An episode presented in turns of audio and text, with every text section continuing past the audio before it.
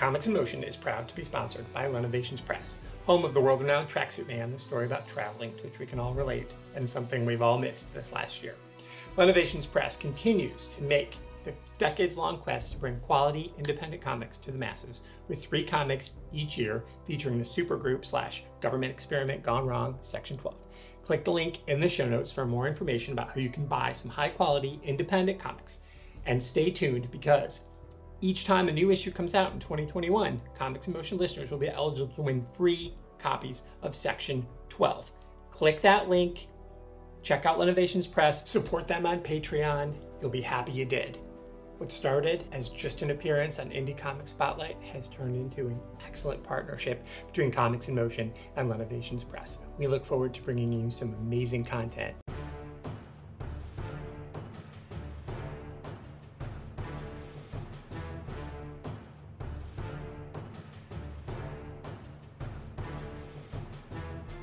Hello, everyone, and welcome to another episode of Indie Comic Spotlight, a show where we spend time looking at an ongoing series or graphic novel from a company other than the big two. The hope here is that we can do a deep dive on an indie comic you may have missed, or give you a chance to talk about one of your favorites with us on social media afterwards. I'm your host, Tony Farina of DC Comics News Fantastic Universes. I've been reading comics since I was 12, and while I love a good superhero battle, I gravitate towards indie comics and standalone graphic novels because they give artists a chance to connect with readers in different ways and tell stories they may not have been able to tell with traditional comics or traditional novels. I hope that you enjoyed the show.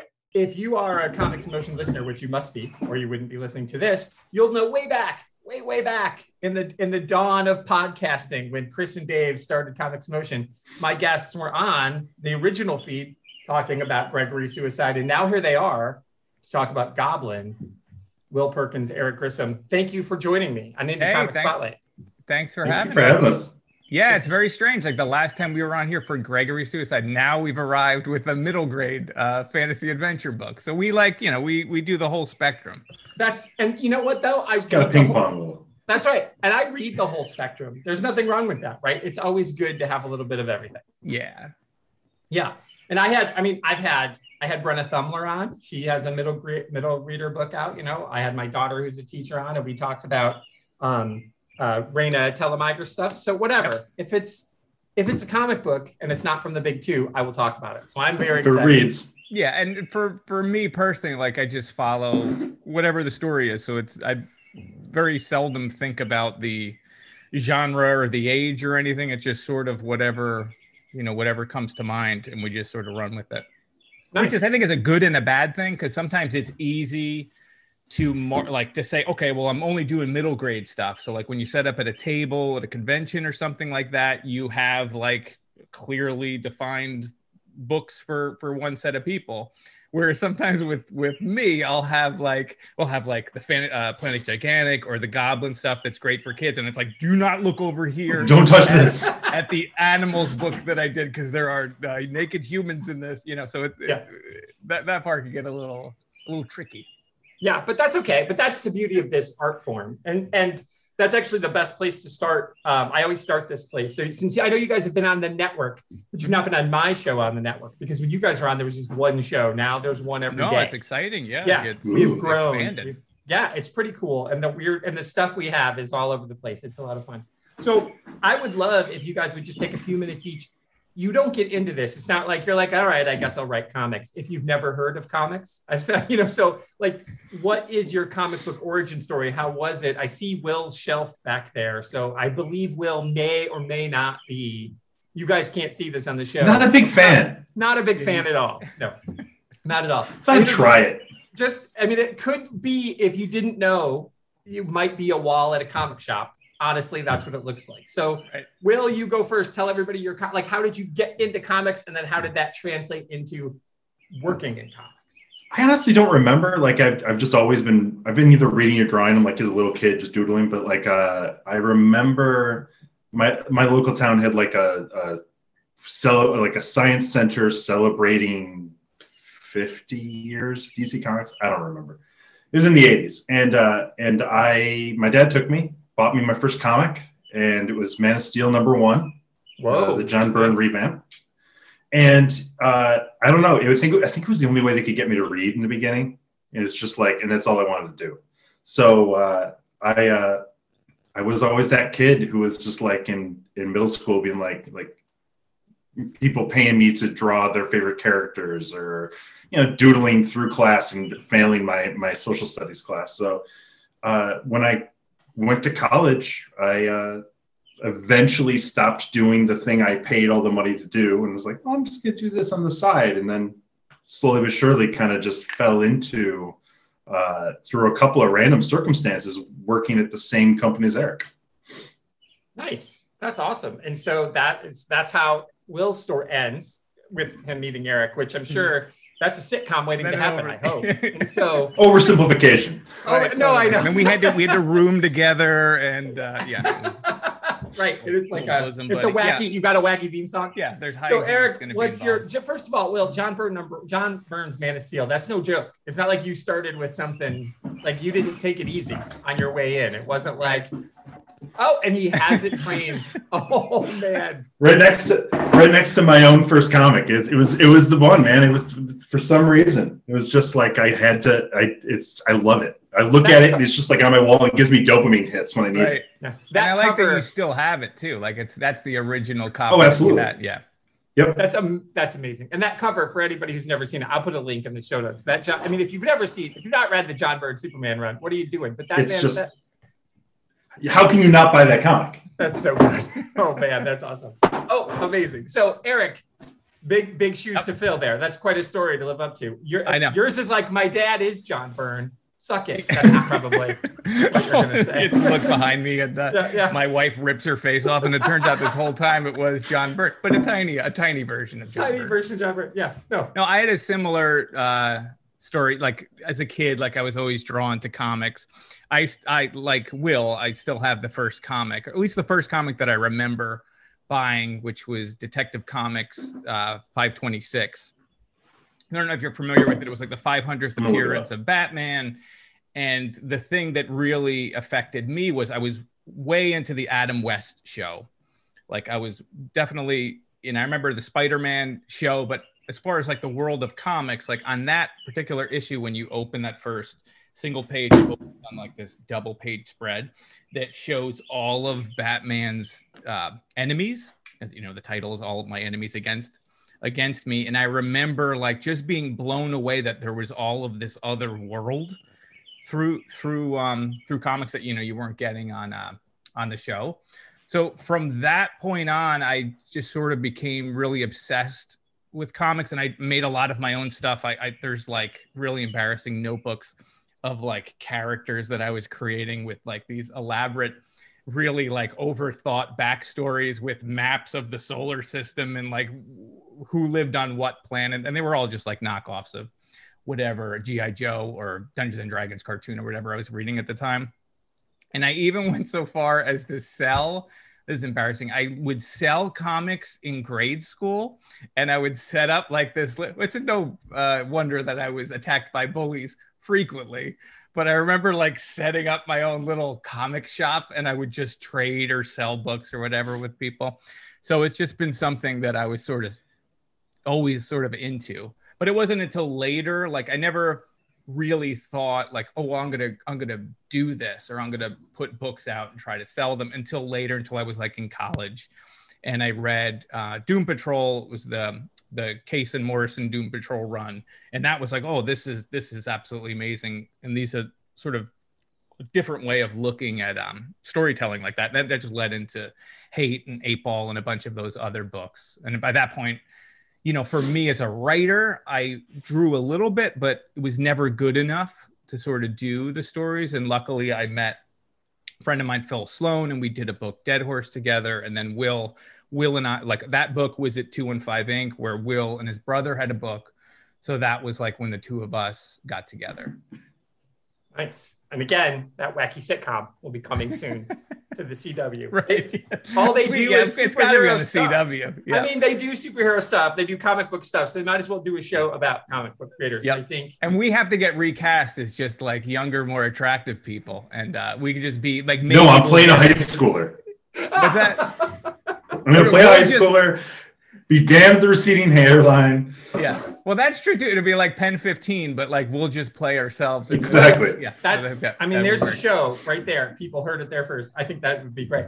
Well, that's awesome. I, I, I love to hear that because I think we all, those of us who are comic fans, we all have that dream. You know, like you guys are living our dreams. You know, there's, I don't know one comic book person who's like, no, it would really suck having my name on a comic. That would suck. No one ever says that who reads comics. Everyone wants that. So Yeah, that's I- so cool. Yeah, I think you have to because it's an it's an unforgiving business in that for most people, the cost both physically, financially, and everything to create a book far exceeds any of the money that's going to come in from that book. So you have to really love the art form and love storytelling in that manner to even get into it. You have to be sort of a little bit off because a regular person would just look at would just do the math and carry the need, like- what what have you done what, what are you nuts um so you need like you AA to love it. medallions Yeah. just to say like Yeah. I've I've been in two years. I've been in five years. I'm a decade. Okay. Right. like and just like your your love of comics completely matches the length you've been in And then Yeah. the, the final chip is the Alan Moore chip. And then you're done. Right and then you hate Yeah. comics then you're out, right? Then you Then you eat get to live in the everything that you woods. did your whole life. Yep. That's okay. Look at, I mean, we've we haven't even talked about Goblin, but we've created this TV show for the CW and a whole new series of, of merchandise for your for the Grissom and Perkins website. So, um, so I I love this book. Um, what we're going to talk about, Goblin. I loved it. I'm a, as I said, I'm a I'm an English teacher, and um, I read I read anything, whatever you can give me. And so um, I I read middle grade stuff, I read adult stuff, young adult stuff. I don't care if it's a good story; it's worth reading to me. Mhm. Um, and so I think the best stories are the ones, like you were saying earlier, Eric. The best stories are the ones where you aren't like you aren't saying I am going to set out to do a middle. It's like you let the story tell itself. When you're all done, you're like, oh, Right. we could give this to a twelve year old. Cool. Um, so that's the that's the before we get into a couple of the themes, and we're going to be totally spoiler free here, everybody. Other than the book is called Goblin, and it is about a goblin. So that I don't think is giving too much away. Um, it isn't like that's not a secret, but Right. I want to be spoiler free because I want this is a new book, and I want people to go out and get it. So, but what was the impetus? How did you guys go from, as you said, here's Gregory's suicide. Let's do Goblin. What was the how? Where was the trigger there? It was like we need to tell this a totally different kind of uh, story. Uh, for me, for me, like the initial idea came sort of in parts. So I was listening to a lot of the Suspiria soundtrack by the band Goblin, and I have like a list of like things I things I want to have a title for. So I'll have like a random thing, and I had Goblin. I was like, one day I'm going to do something called Goblin. And then fast forward to like I I was playing a lot of Skyrim. And in Skyrim, you're usually a human or some kind of uh, adventure, some race, and you go to these caves and you go to these villages, or even in Legend of Zelda, if you're Link, you'll just kill these monsters and you take their loot. Uh, Link's a little crazy. He'll just walk into someone's house and smash pots and take their rupees or whatever. But when I was playing Skyrim, it was, you know, you're killing all these people and you're taking the the gold, you're taking their stuff, and like, what does that look like from the perspective, you know, of the goblin uh, or the monster? That there's here's this, you know, quote unquote hero coming, and now I'm all alone. So it was like, oh, this would make sort of an interesting tale of what if this person went seeking revenge, or you know, if they wanted to stop the person that's you know more traditionally a hero, and that was sort of that idea. It was like, oh, Goblin would make a great title because I always wanted to do that. And for me, it was like I'll try it as a book. And I was thinking I was going to do it as more of like a prose thing with some light illustrations. And I can't remember Will exactly when, if we were talking about this while we were still doing Gregory Suicide, or if it was shortly after. But Will really like right after like the idea, and we just, you know, decided to turn it into a, a graphic novel. Yeah it was it was directly after gregory suicide wrapped and like you know any when you were working on something you're working 24 7 and then you get like a week of oh i'm pretty i'm done working. And it's like all right well what's the next what's the next Yeah. thing? Because otherwise i'm a lazy piece of shit. What's the next project? Right. Right. once i get like an idea for something too i'll, I'll like get very obsessive about it. And then just start it just starts fueling and you start finding different paths and way ways in. And will and i have very similar uh interests in that sort of period of of time like in the 80s the fantasy epic that we don't see as much anymore. So you had like the dark crystal and you had legend and you had excalibur and you had and that for me that was like my my sweet spot as a kid. I was obsessed with all of that stuff. And will's a big dungeons and dragons tabletop player. And for me it was the dungeons and dragons endless quest books so all of that stuff and the dungeons and dragons cartoon sort of i've always loved that idea and that world of doing a fantasy thing and that just all poured into into the book. That's awesome. That's sweet. So will because so eric's got this idea you guys start talking about it. Did you just instantly start? Because I know on the on the uh, credits, Eric, you did the letters, which at the end I wanted. I have a few technical questions. I'm just curious about that. But you also are listed. You designed it, but then obviously Will did the art and the colors. So what does that mean? I guess, and how does that work? Are you're like, because you're obviously writing the script, you went from a prose novel to a script. So then are you like, I kind of want him to look like this, and then boom, or you're like design the world and then let Will fill in the world? Well, in terms of just like in the technical speak of the design, that is the book design and the book layout and okay. so those kind of things, and not necessarily the design of the character models or anything like that. Although Will, Will and I are going back and forth on on that kind of stuff, and I'm sure Will can uh, attest to a what I can be like because uh, I get I get can get specific about stuff. But yeah, no, that is specifically book design and not Will's the sort of designing the characters. Fair. That's right. totally fair. So how does that work for you then, Will? Because it's like Goblin. It's when you hear Goblin, you're like, hey, let's do a fantasy story. There's some preconceived notions that come with that. So what is your challenge then to tell a story? And this is a really expressed every we have some expressive goblin action in this, which I love. I love his face. I love everything about him. So so that can't be easy to do because, as you said, Eric, you're taking what you normally think is the bad guy of the story and making him the hero, putting him on a literal hero's journey throughout the story. And yet you have to make him lovable, Will. So, how do you, what was that like in your mind? You're like, dude, you want the bad guy to be the good guy, and I got to make him cute. And there's a dog. Awesome. There's, there's a, there were thousands of drawings. Like I just kept drawing him and kept drawing and kept drawing him.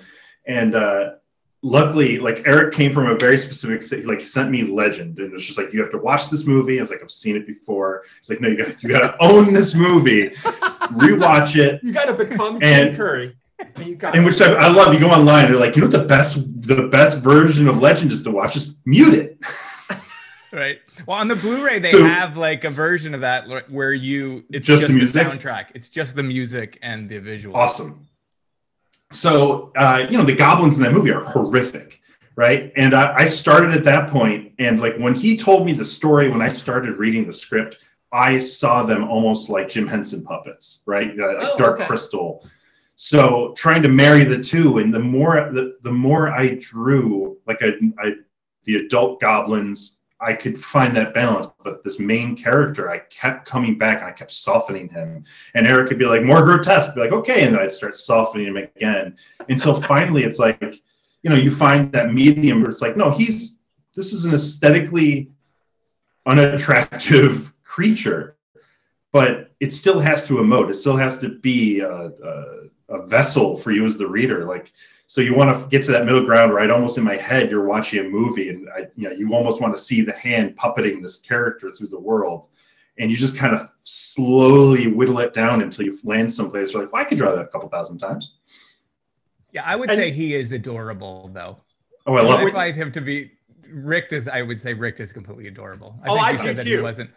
Yeah. Oh yeah. I, i'll i'll just add to this like I want like I was like he's got to be ugly and and like Will saying I'm giving him the the goblins from Legend and really pushing it because I wanted you know the that to be such a you know the juxtaposed against like the you know who he is as a person. But Will anything he draws is is is just cute and wonderful. And he was saying this we have to be able to show him emote in order to connect with him.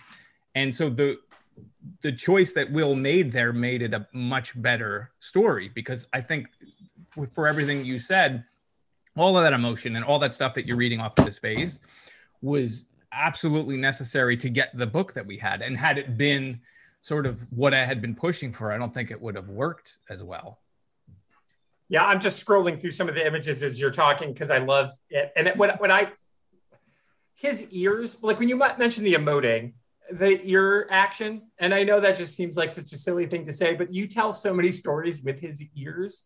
Was that a conversation the two of you guys had, or was that just a choice you made, Will? Where Eric's like, I need him to be sad, and you're like, droopy your ears here. I know like there are certain things it's like a balance like I've, I've, given him these set of features now how do i manipulate those features to emote you know it can't all just be like looking in the mirror and doing stuff so it's like we talked a lot about uh because the wolf pup that's in the, yeah. in the story fish breath you know awesome. you need yeah. most animals most animals use their ears to communicate in some way. So I just kind of would go through and picture this, you know, this creature skulking through the, the mystical forests of uh, Avonia and and being able to sit there like, all right, well, you know, I can I can I can cheat a lot with these big old ears when I have to broadcast things and almost use them like uh, a second level of acting where I can just instead of just having every single character screaming or looking doe-eyed or something, you know.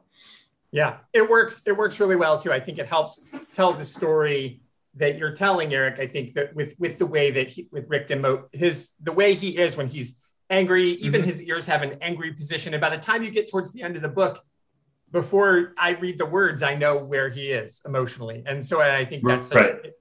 that works. That works really well. And um, you Thank did tell you did tell a hero's journey here, guys, and so, mm-hmm. but it is you did choose to make your main character a child on a on a on a revenge but not really and so uh, that's one of the themes i want to talk about a little bit is is a revenge tale like as somebody like myself who likes a good action movie and who likes a good you know bloodbath and a, and a like i'm enjoying Matt Kindt and keanu reeves BRZRKR as much as anybody that is i mean as soon as i heard Matt Kindt was involved i'm like yes please right. um but i also like that's just uh, you know, it's it's almost obscene. It's so bloody, and I'm fine with that. You made this relatively bloodless as as you made it about a child. So the idea of let's tell a revenge story, but also have the the the, the person doing the revenge is a kid. And so what? Why did you think that was an important theme to deal? Like, how is a kid reading this supposed to be like? I'm mad sometimes. You mean was that part of it as mm-hmm. we're writing it? Um, um, not, I'll not, shut up. I'm just rambling. Please. Yeah, no, no, no, no, no. Um, it's hard. Most of the stuff that that I come up with story wise are, are, almost all based on intuition and and sort of where I think that the thing needs to go while I'm doing it. And I'm the same way. Like I love I love John Wick. Like I I love a great revenge story. So this is this is almost always what happens is I'll start and it'll be like oh and then it'll be this hardcore violent hyper violent thing but that's not the stories I tell. And like I, I found myself less interested in that story because I feel like there's plenty of that story. And who he ended up being and the journey that he ended up taking, that's just sort of where the story wanted to end up. And when when Will and I first did the pitch, the pitch was a lot more violent in the opening che- in the opening scenes without spoiling mm-hmm. too much about what happens. It was much more violent and, and brutal. But then everything that that that happens in the, the current book happens, and it was like, well, why are we front loading like the story really isn't about the violence. It, it is about revenge, but it's also about the choices you make when you're presented with that. And it doesn't have to go the way it always seems to go because there's yeah. no real reward in that anyway.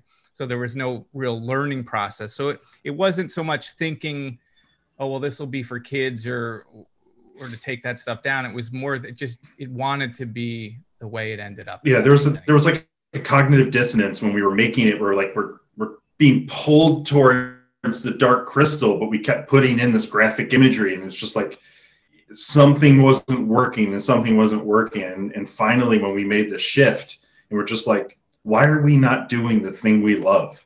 Like, why are we not writing? Like, why are we not creating this in the in the the tempo and the style that we're aiming for? And then as soon as we did, it just took off. And it was just it was it was so it was it was easy to see the story and kind of because the, the the genre kind of set itself around the idea. I think I think it works really well, and I am curious too about. I, I find that um, that when you use a kid as a main story as as the storyteller as the main as the main protagonist, you obviously there's a couple ways you can go. You'd be like, well, that is a book for children, or it's a book about children. And this is both. This is a book about a child and it's a book for kids. Like you can hand this to pretty much anybody and, mm-hmm. and they'll be in safe shoes. But how much of it was this commentary on adolescence a little bit? I mean, Rikt is he's not a teenager necessarily, but he's also not seven. You know, it's like uh, yeah, he's like... right on the edge of uh, you know on his 13th birthday. Tech, you know that that yeah. is where I imagine it. So he's he's right on that cusp of of changing, and so all of the angst and all of the anger. And all of my parents don't know, you know, what they're talking about, and I know how to. You know, that's something every kid goes through. I have kids myself, so I'm I'm on the front lines of that now on the other side of of the fence. So I mean, all of that was hundred percent fueled into. And there's something. The book is about change, and I think that that's such a huge part of any human's life is is what we go through when you when you you know become an adult. I agree. I totally agree, and I think it is definitely I think growing, I mean, you know, we always, I keep, I've said it four times already, you know, this is a traditional hero's journey, but I think uh, turning into like going from being 10 to mm-hmm. 15, mm-hmm. that's a hero's journey. And you said, yeah. you know, everybody's, mm-hmm. that's part sucks. Everybody, you all remember, like, if I could go back and be a kid, you wouldn't do it because you wouldn't want to be 13 again because that sucked. It, in the moment, you're like, oh man, I didn't have a job and that was awesome and my parents fed me. But you're also like, in your head, all you know is, everything is the worst thing ever or the best thing ever. And so I think you you guys managed to capture that really well. Um, and I think it was a smart choice to tell a story through the eyes of someone we can all relate to. And while Rikt is a boy, because he's a goblin, it's I think anybody could pick this up, boy, girl, yeah. non-binary, could see a little bit of him or her themselves in Rikt. Was that an intentional character choice too?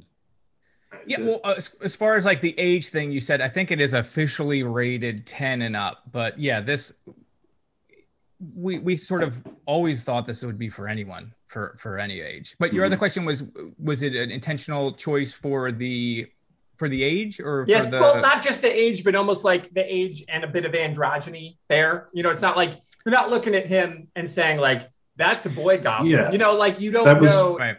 yeah we wanted I mean, him to to be not like the opposite of the humans that you see. So something some something more natural and not even thinking in the same sort of binary terms of the human side of the civilization that is very rigid and there's there's scenes with with merchants that are very into the items and and collection and sort of like a materialism so it, it needed to feel sort of not otherworldly because it's not from space, but more something from from the natural from the natural elements. Yeah, it, I mean, it when when I was drawing Rikt, I was trying to not fall into like a lot of the stuff in the book, not fall into those easy crutches or those like you know, and and these are entire species and entire cultures that exist and that and that we want to have the space to to decide those things for it but also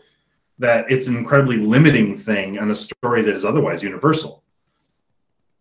Yeah, I totally agree. I, I, I love that about it. I mean, if we didn't know, you know, and you, and that's the thing. You're telling a story. You didn't write it in Goblin. You didn't create a language. You're, you didn't go full Gene Roddenberry on right. us and just, you know, which, and I thank you for that. I remember time.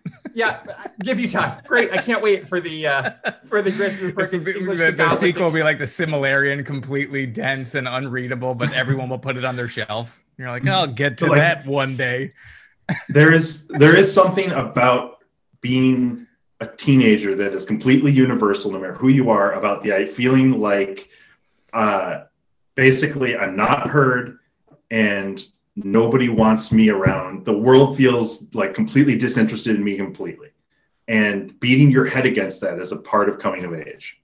And oh, sure. and being able to make Rikt as just broadly designed and and while still being a unique individual was uh, I felt it in the script. Like you know, you, you get to like page ten, it's like we haven't we haven't referred to this character as a as a he or she or anything like that. It's just you just you just develop a character.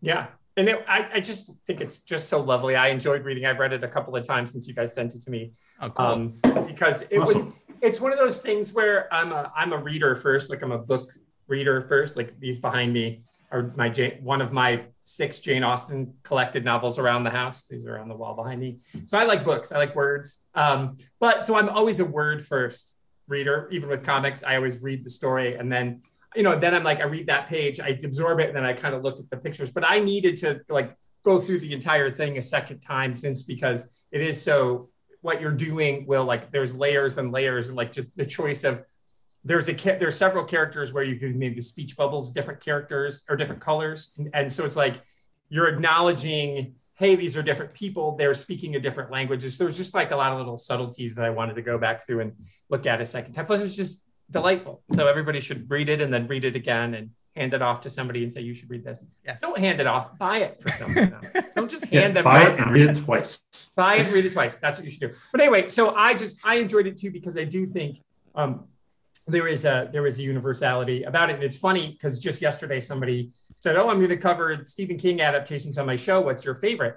And uh, for me, it was Stand by Me because I was 13 when that movie came out, and that you know they're Mhm. this and that are I and as I was getting ready to talk to you guys today, thinking about Stand By Me yesterday, I'm like, well, that is this, right? I mean, that's why that story is so good. That's why this story is so good, is because you're on again, every day is an adventure. And so I what I love that you do, and I'm just curious about the idea behind um you you mentioned, Eric, that it's a story about change and we get to see the change. And again, not to give too much away, but at the end there's an epilogue. Um, Mhm. And I'm not, and in general, epilogues, I'm like, eh, why do we need that? But in your case, we totally need it. So I guess my question about the epilogue and the way you kind of do like timey wimey stuff with the way that he um, grows in this, what was your rationale to say we need a, we need to be able to? This is the English teacher in me, so just tell me I'm totally wrong.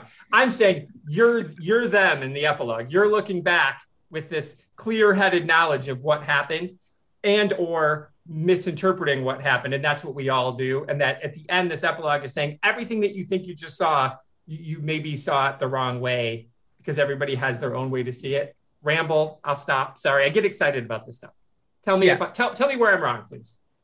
Uh, how do I how do I answer that? I think like for the I don't know. I have mixed feelings even about the epilogue, especially like there's a title that puts a set of years down, which was a note that I had gotten, and then I at one point it wasn't there, was was not there. But I, to me, it I, I can't talk about the end about it too much without spoiling Oh, sort of the ending. But I wanted to establish. I don't know. How do I? Will how, can you can you answer It's like I'll try a little bit, but they cut me off. I, I there's a certain amount of any good any any story you love. It, you know, you want to tell you want to tell the reader like it's about the story. It's about the story. It's about the granular road this character's on. But of course, it's not. You know, there's always more to it. There's always there's always intention. There's there's what Eric was going through when he wrote it. There was what I was going through while I drew it, and everything after the fact. And then you have Eric lettering it after that. Even uh, there's a certain amount of of uh, what matters is the message, not necessarily the timeline. I think. And one thing, just to, to clarify too, on your point, like, wh- so you're sort of wondering, like, why is the epilogue there to sort of show that maybe people see the world differently? Correct. Yeah. Not only do like to me, I just thought it was such a no. Again, normally I'm not a big epilogue fan, but the reason I like this epilogue is because you're you guys are adults writing about a teenager. I'm just thinking about you know this Mhm. one of my favorite Stephen King books and movies about being a teenager, and we all have those things about that time in our life that we look back on. Again, not that we want to go back and be 13 again, that we look back and we can see that for what it is, but we also see it for what we thought it was. And I feel like the epilogue is telling us, the reader, to look back on not just your life, but this story in every way that you possibly can. Yeah, Let me I take a, sh- a second shot at it. I, I feel as though it's because there are certain things I really don't want to talk about. But but you're hitting on an important part is that Yeah. like part of growing up and part of especially this story is that is that it's it's gonna suck. You know, bad things are gonna happen, and it's gonna suck. And when you're in the middle of it, it's really, really hard to see that there's going to be any benefit to this, that there is a positive outcome, even when the outcome is negative. Or if you make a hard choice, whether or not that hard choice is going to be worth it for you, let alone the world you leave yourself in. Um, I think the epilogue is important to kind of pull back a little bit and kind of get get a wider you know we're, we stay very tight on Rikt the entire time and we get his perspective of the universe. If we didn't have that epilogue you don't really get the universe's look back in on him. Yeah i think that's I, important I, I think that that's totally right and i don't think we spoiled anything eric did we spoil no anything? no no and, and also okay. like i'm also hesitant because i hate talking about what these things mean especially to me because i yes. feel like i take away all the like if i say oh, this is exactly what, and it's some dumb thing or who knows whatever it was, then it's no longer that thing for you. But like, or, you know, I, I love the ambiguity of it, and I love that you can read it and then come away with this thing, and someone else may read it and come away with something else, and I don't want to mess too much yes. with the the magic of the thing. And that's you know that like I'm sense? the first I'm the first reader, so like that is my my wash on it and that's kind of the beauty of it. It's like, yeah, like Eric's job is to tell the story in his own way, and then yeah, I that's how I kind of laid on top of it. Nice. Yeah, at least I think I. we were all on. talking. We were all talking at the same time. No, I was just yeah, saying. I love. I love that, and I, I think you saying that Will is really fascinating. Is that you are the first reader, and so you know, like I got it before it came out. So I feel super, of course, duh. Yeah. This is your interpretation of his words first. That's amazing. I, I just like that. That's, awesome. that's the, that's the fun part. Like, like Eric has a very, very clear view of the story, the world, all that stuff, and the, and guardrails. You know, so like my interpretation is limited in that like we will come up with something and then we'll discuss it, and he'll you know if it, if it strays from his view and his intention, we have to pull it back. But but yeah, that's the beauty of comics is that there is that kind of like a uh, game of telephone between us of just like, okay, now I'm going to funnel this through yep. 20 years of Jim Henson. My dogs sit there; they want to it's get. It's just fish breath yes, saying they disagree. Harumph.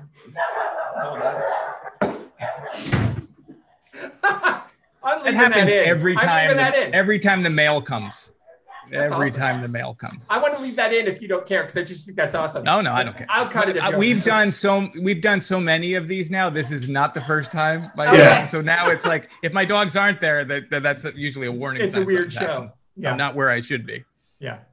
so anyway, I agree with what you were saying. Well, I think that's I think that's fair. And again, like I said, from my perspective, just as a teacher who's who I'm always looking at things and analyzing things and saying to my students, you know, like don't be. I, I don't ever want to be that English teacher who's like it can only mean one thing because you, will be wrong. Yeah. Um, and you and so you are, but that's actually where you and Will, you and Eric have the conversation because Eric could be like, no, you're wrong. I, I, don't want it to look like that well, because I need it to be this.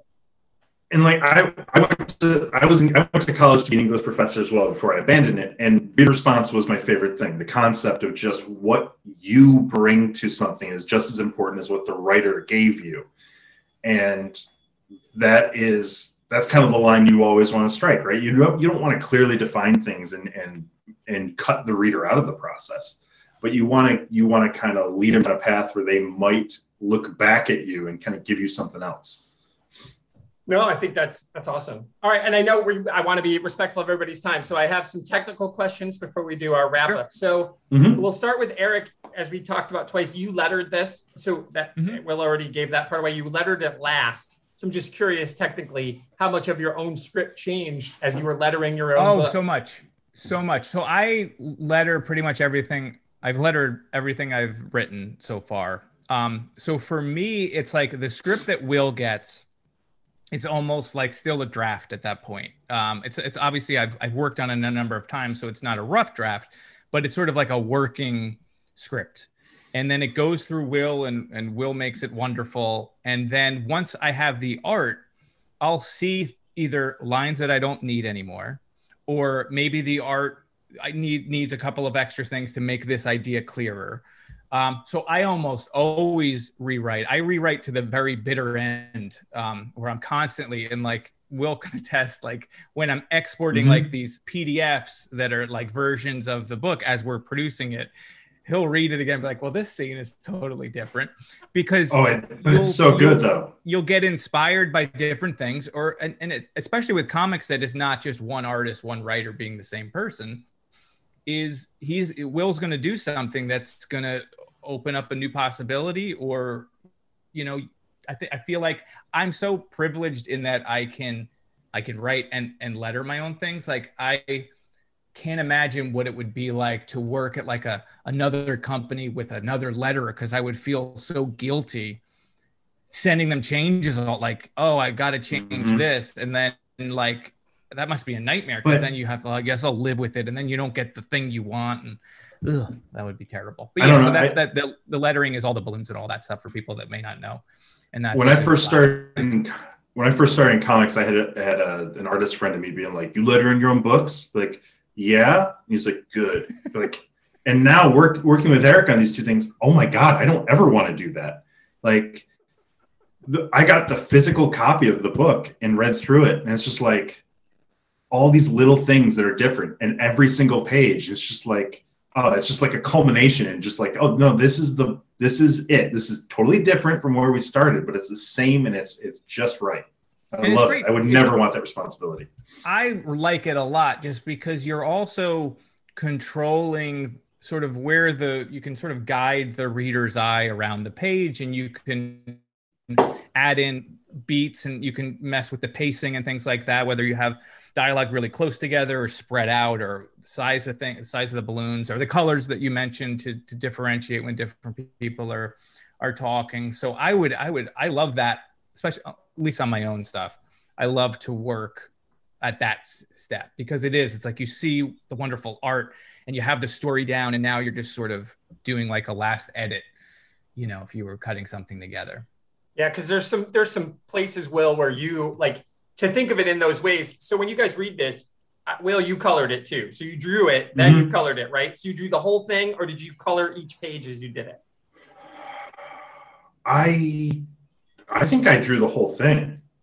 Yeah, I think like I, I, it's it's been so long now. Uh, you may have I, done it. You may have done it, Will, in in in like half the book, right? And then maybe did a little color on half, think, and then did the back half. What I did is I I I laid out the entire book. I then penciled and inked through the book. And once I hit, I think uh, page 60, let's say, then while I in the mornings I would basically warm up by flatting the book, and it's just like trying to have the two things moving simultaneously. Um, but yeah, just trying kind of that way I can continually update files to Eric, and he can then be lettering. And then as we're going, kind of adjust, so you're not really totally committed until that final export.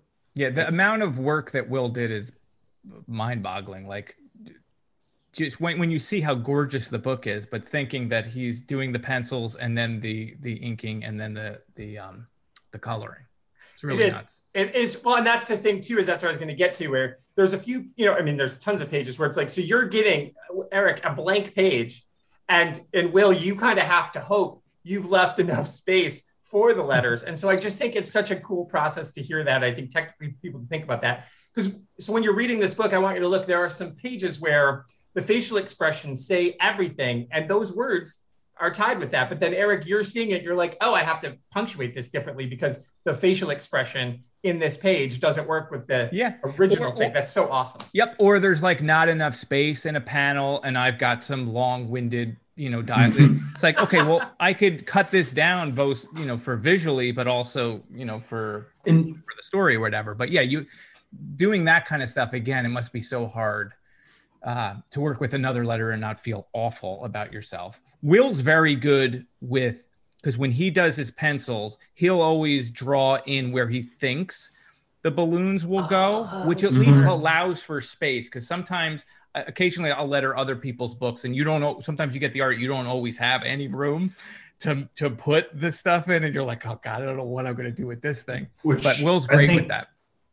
I mean, that's part that's part of the job, right? That's the 101. Where like if if you're not doing that, you're not doing the job. And and that's the best part is like when you're when you're working especially back and forth like you said there's not a third person who's being worked for hire like we're both as committed to this thing as possible you can sit there and say like oh this is really great but can you lose these two superfluous figures in the front so that i can put some bubbles like so i can drop that in like absolutely go in wipe them and start over That's yeah awesome. will and i have a really good relationship you know as friends but also having this been our second book because i feel like we learned a mm-hmm. ton mm-hmm doing Gregory Suicide together, which was, you know, the, what we did before. Yeah. And again, when you guys uh, coming soon on the CW, everybody can see how it all works out. Um, mm-hmm. So, uh, well, so this is a question, Eric, before you jumped on, and I know, so it just want to spend like two or three minutes on this sure. before you guys tell everybody where you're, where they can find you online is you guys are putting this out as a book instead of an individual issues. Do you think that is the, the future of indie comics are going to be standalone graphic novels as opposed to this being this is 188 pages so this could have easily been a seven eight issue mini. Do you do you think the future for a mini series are this instead of individuals? Or did you guys try to sell it as an individual and decided just where do you think the future of the indie market is yeah, as mean, an indie guy? Speaking for myself like for me the future is graphic novels. It's just the format i like the most i'm definitely a person that thinks in a big structure with a clear start and, a, and an end, and I like the completeness of the package. Um, I think for an in, independent person that maybe is not a big name or is not going to be able to move a, a huge amount of units, it's more practical because you can create a graphic novel if you're lucky enough to find you know the right artist that is sort of evergreen that you can bring to conventions or bring to signings or sell on your website that's one unit that you can order and then reprint whenever you want as opposed to having because I've done single issues where I have 400 copies of number 3 but number one's out of print and then when you, are selling in a show someone's like well where's number one? Well i can't afford to print number one because until i sell all these number threes. Um, so you're stuck with that. So i just like that format you know i, I like the audience. monthly thing but it's for me this this is where I, I, feel most comfortable.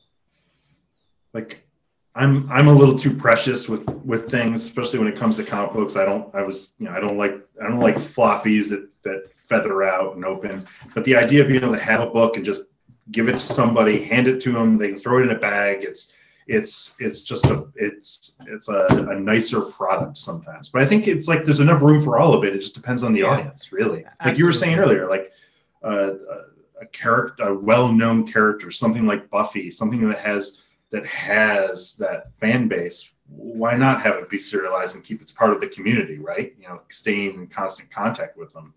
But for these stories you would almost with a floppy you end up spending so much time reminding people what happened a month prior and then recapping and then projecting what's going on the next one you're not telling the story story. It kind of it kind of breaks that flow into these peaks and valleys that where you might be able with with this format at least eric is able to kind of paint these longer uh, inclines and, and dips and valleys. It's really nice. one thing that i add i think the floppy or the single issue certainly not going anywhere because I think there is a future for independent people, especially when you don't have a lot of money, to do one shots or self contained 22 page books or whatever that you can print. And then it's almost like you're, you're selling like a seven inch or something. That's, you know, it's because not everyone can do a graphic novel. I mean, we're talking about years of work that go into it and all the costs for for publishing it. It's just that the the longer series I feel is just not as easy to support when you're not uh, either well known or or coming from a larger publisher. Yeah, I agree, and because there's a couple that we were talking off there. Jason Howard's Big Girls, I just thought was almost perfect, and it got six issues. I don't know if he's going to get. And no, I talked to him. I know he's got more story. Mm-hmm. I super want it. So if if it doesn't end up coming out as a monthly, hopefully Image will be like, okay, just go ahead and do the next one. We'll drop it as volume two, just as one collection. You know, I just plus the other thing mm-hmm. for you guys, your your chapter lengths can vary. You didn't have to say, yeah. this chapter has to be 22 pages. I know. Like, and I love that. I yeah. love that the chapters as long as it needs to be. And, yeah. And that kind of freedom is is wonderful. I mean, although we certainly had a they gave us a certain amount of pages with some extra pages for like back and I don't if you've seen the PDF, that's pretty much how the book is. We used every inch of the thing and we just Mm-hmm. basically maxed it out. And I would have taken another 10 pages uh, if they would have gave it. It's just Yeah. we're like, no, enough. Yeah, that's fair. Just like That's whatever it takes. Yeah, Yeah. it's awesome. Well, so the final question. So here's the thing. We've kind of t- touched on this. Who is this? Who would you recommend this to? And then, um, then you tell everybody where they can find you on the interwebs and how they can buy this book. I'm going to link to the Goodreads. That's where I always go because Goodreads gives you all the bookstores and your local public library. So remember, even if you are a mm-hmm. person who're like, great. I don't have 20 bucks. Hey, their library has 20 bucks. Convince them to buy it. Yes, please ask your get it from library. yeah, I would love to be in more libraries. And to my understanding, I guess the you know the, the libraries themselves do the ordering. They do. My So- wife's a yeah, so- librarian. I know. Yeah. So I- if yeah. you ask, if you if you want to see this book, please, I'd love to be in more in more libraries and Absolutely. Goodreads too. If you if you get the book, and I hope you do, leave us a review because that goes a long way too. Yeah, I loved it.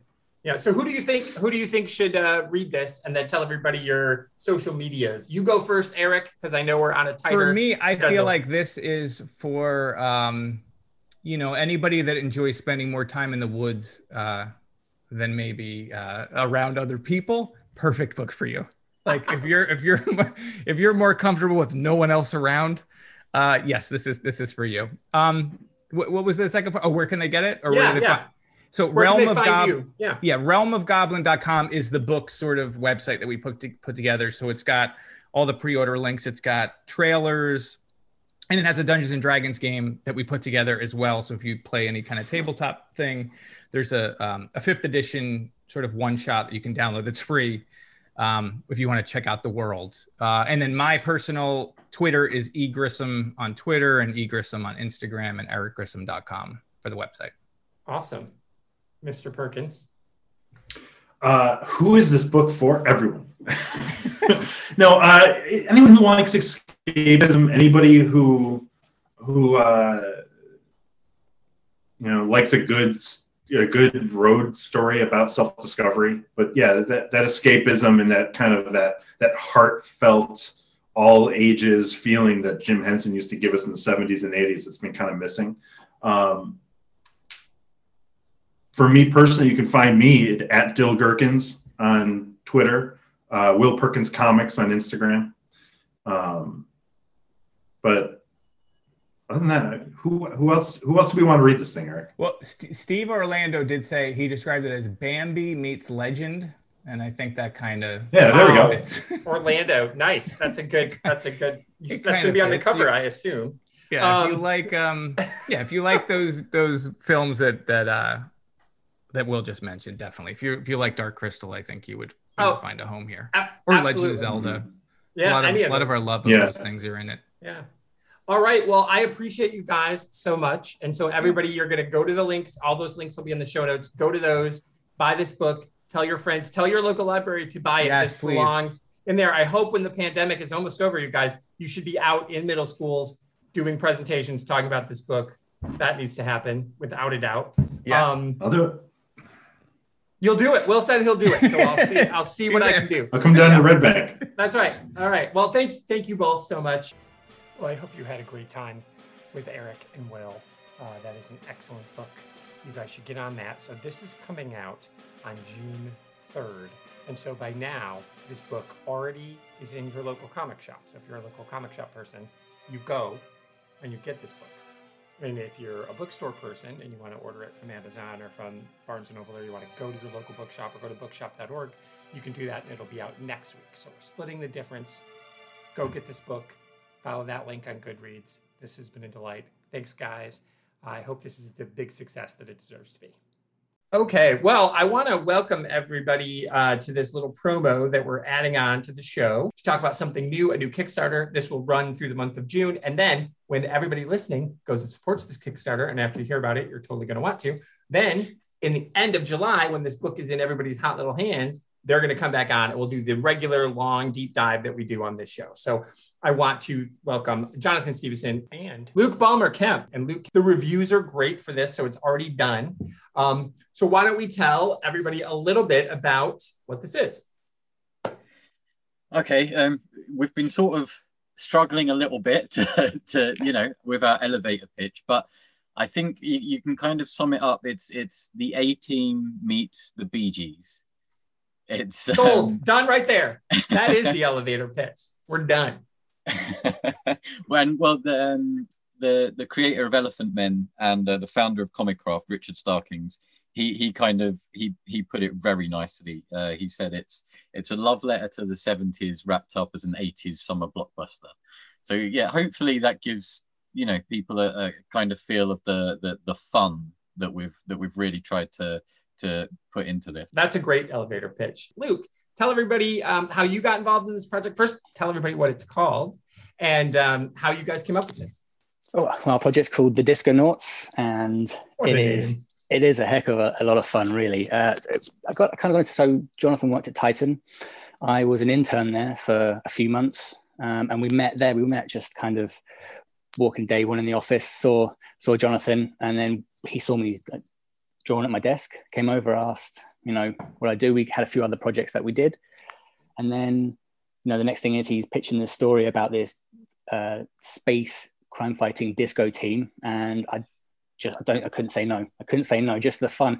It was never for me. The idea was it was very kind of sci-fi at the beginning, but then when when it progressed and the characters came around, I drew the characters and then designed them, it became just this fun, as John said, like a love letter to old comic, old comics, old um old cartoon series as well. Like we grew up watching those kind of things. It's yeah.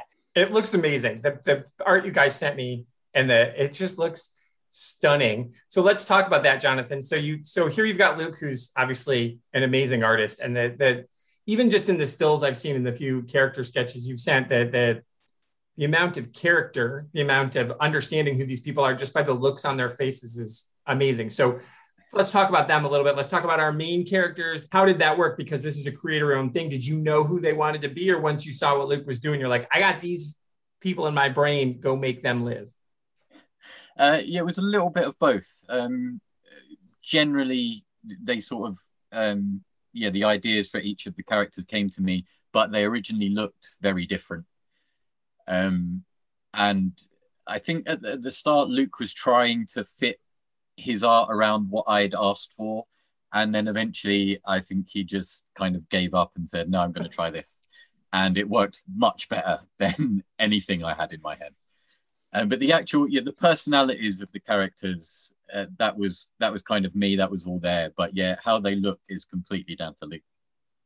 That's awesome. They look amazing. So what? Let's just let's tell everybody. So so the elevator pitch is is what you heard, and the Disconauts is the best name ever. And I'm assuming, um, I'm hoping when you tell us all the cool things that there's going to be some sort of T-shirt or some sort of logo or something I can get that says Disconauts on it. Because even if you didn't read the comics and somebody had a shirt on that said Disconauts, everybody would be like, I get you. I get what you're about with the shirt that says Disconauts. That's amazing. So, um, so what is who are these people and how do how do they get where they're going? Like what's we don't want to spoil anything obviously because the book's done. we just want to get people give them a tease. Disco A team. They they travel through space, um, basically righting wrongs and uh, funking up bad guys. Um, so the, the leader is uh, this guy called the Boogie. Um, he's the guy in the purple suit. Yeah, he's like the, he's the leader. Um, and then there's like the muscle of the of the group. He's called Dude Dynamite. Um, uh, the, the the brains of the outfit is like the little geeky one. Uh, he's called the Wiz. Um, then we have the the the pilot. Uh, the greatest pilot in the galaxy is Star Fox and then uh, Kitty Cat completes the team. She's kind of the uh, the not so much the muscle as the the one that you send in to kick some ass. That, that's her job. She does the clean it. She cleans it up. Mm-hmm. Yeah, exactly. Nice.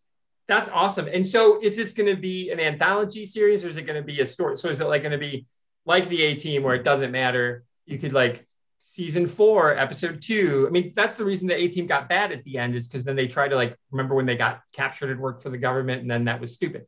So, but forever they were just like soldiers of fortune, and every week it didn't matter. Didn't matter which season you were on because the other than Murdock's like weird, you know, quirky things, there was nothing that really there was no connective tissue. So, is it going to be like this, or is it a? Are we going to follow them through an arc?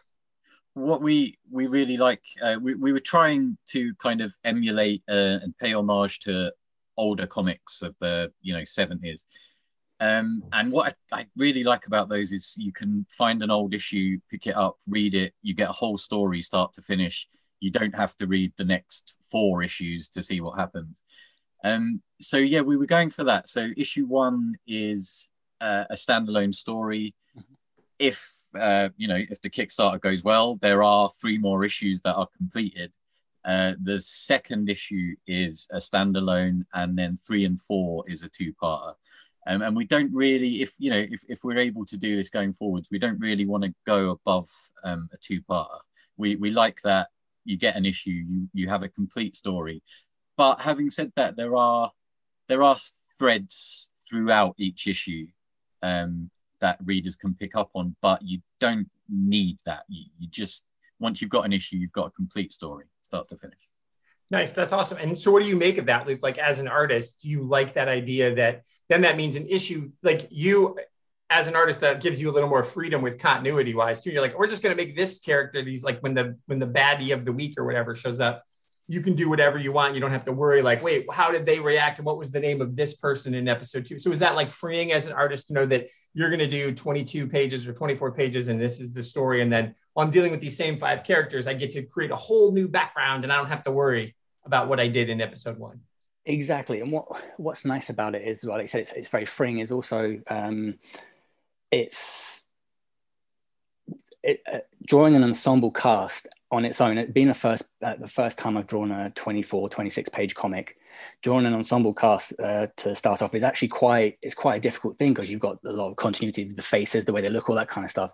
So not having a, a continuous storyline is nice because it, like I said, it frees me up, but it also means I don't get bogged down with sticking with the same characters. My I can I, I give all my love to the main characters and the bad guys and, and the main overarching bad guy and all that kind of stuff but it means I can be as as free and funny with I want with the, all the extra characters that we have going throughout the story. And there are, like John said, there are bits and pieces where they, they link in back, and that's when I have to go back through the through the pages and say, okay, you know, this one. I remember this guy had the haircut like this, and I try and weave it in. Like there's a few little Easter eggs that you will spot when you see the other issues, but it doesn't. It's not apparent. It's not immediately obvious. But yeah, it's it's it's a nice thing. It's a really nice thing because Jonathan, initially when I to, was to design the characters, he gave me kind of a, a couple of paragraphs of each one. He said, I want them to look like this. And that was my framework. So everything else he's left up to me, environments, all that kind of That's stuff, he's awesome. left left to my own devices, which is, is daunting, but it's it's a good challenge, you know. So yeah, well, it looks beautiful. And again, I've only Thank seen you. a handful of pages, but what I've seen are just gorgeous. Um, I get it, Jonathan. I get where you're like looking over. What are you doing? Oh, you're doing that. I need I need some of that. I get it. Um, I, I I love a good facial expression, and just on some of the panels you showed me, like just the way that the characters look. I I love a story.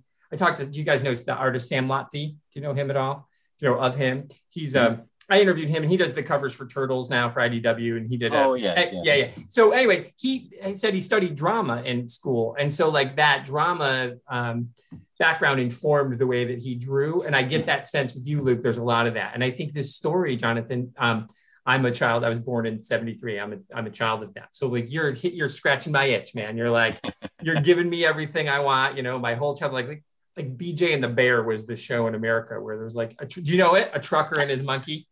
I vaguely know it. It's yeah, insane. Yeah. It's the stu- that was a show that made it more than one episode on TV. It made seasons or series, as you guys would say over there. It's absurd. And so I love that idea of you're going to lean into it and you're going to scratch the itch that that people my age gen xers want but i think even if you don't get it i think there looks like there's going to be so much fun and um, adventure to be had that a new you know a 20 year old reader would be like this is hysterical um, it's obviously not you know you're not going for superman is my favorite character and spider-man is my second favorite character and that's all i read if that's the case this book is probably not for you but it should be yeah because you should like fun right yeah, that's what we're going for. Just you know, people who want to pick up a comic and just you know chuckle for for however long it takes to read it. Yeah, ah, I'm so excited. So let's tell everybody. And again, we're gonna we're gonna wrap it up because you guys, this is I'm intrigued. I'm buying it. Um, you guys, they're gonna be back, and so in about two months from now, or whenever you're listening to this. I suppose it could be right now if you're listening to this in July. Hello from the future. But um, we're going to talk to Jonathan and Luke again at, once I get this in my hot little hand. So um, tell everybody the things they can get. What are the cool? I, I saw some of the things that we're going to get some original art from Luke, depending mm-hmm. if you're that high up. So what are the things you're going to get when you support this Kickstarter and what are your goals? It's a month long Kickstarter, so that's a long one. So that's good. I like that. But that also means it's going to be really ambitious. You're not doing like a month long Kickstarter and like we need 250 bucks. So tell everybody, tell everybody, because if that's the case, you're like, I'll just write you a check and you give me the book. Let's go. But that's not what you need. So, so tell everybody what our levels are and what's the cool stuff we're going to get. Uh, so we're we're going for three thousand pounds um, to you know hopefully make a, a, decent enough print run that we can get them to all the backers and then take them around to some shows, uh, sell them online. Um, so there's obviously standard digital copy. There's uh, the regular printed edition. There's a Kickstarter exclusive cover that uh, will not be available after the Kickstarter ends. Um, there's we've done a few prints of Luke's artwork. Um, there's there's one of the the cover to the issue. There's a one he's specifically done just for the Kickstarter. That's uh, that's uh, it, it's it's the bad guy from issue one. Um, and when you see it, you're you're gonna love that image. and then yeah, as we go up, there's some uh, the uh, original art pieces from Luke. We've got like mm-hmm. a postcard postcard size sketch, um, a slightly bigger colored sketch, and then at the top uh, we're going to do a very very limited run of blank sketch covers mm-hmm. that uh, Luke is going to sketch on himself. Wow! So no that's rest exci- for the wicked. That's exciting, Luke. I mean, that's exciting, right? I mean, that right. It is no rest, as you say, but that's exciting because that is, um, you know, especially in the this the past year and a half, we've had two years where we couldn't go to shows. So you're breaking into comics when hopefully shows will come back. So you'll get that. But I remember, like as a kid, you know, going to the Chicago Con and um, you know, and you, there's like there's Jill Thompson, and if you go give her, you know, and it wouldn't be like you didn't have to wait in line. There she was. You could be like, "Hey, Jill, how much for a delirium?" And she would, you know, kick something out while she's so that is like such a cool thing. And there's people who have this. You're giving everybody that sense of like we're going to a con, but without having to go. So while still being safe. So that's very exciting. Yeah, I think it was meant. We wanted to try and make the the all the tiers as as unique and as, as you know appealable to as as possible to people because you understand that when you usually you want to spend your your, your four or five bucks as a on a comic right and you know what you get but when you when you investing in something essentially you don't really know until you get the comic you don't really know what it's going to be like so we want to sweeten that deal and give you something that's a bit different i may not be a mainstream name but you're going to get a good little bit of art it's going to be personalized to you because it's going to be the only one that's out there which should which should kind of make it nice and make it you know, again, personal. Yeah, so. I think that's amazing. Well, I'm excited about this. So they can go to Kickstarter. It's called Disconauts, and there will be a link in the show notes. And so you guys are tell everybody some social media stuff. I'll put links in there too, because you know people are going to want to follow you guys. You guys are going to be promoting this and being on other shows. So uh, what are what are your social medias we can share? Uh, yeah, Twitter is at the Disco Disconauts and Instagram is at Disco Disconauts Comic. It does. All right. Well, thank you guys. It was lovely to meet you, and I look forward to talking to you guys soon. Thank Pleasure. you so much for having us. Thank you.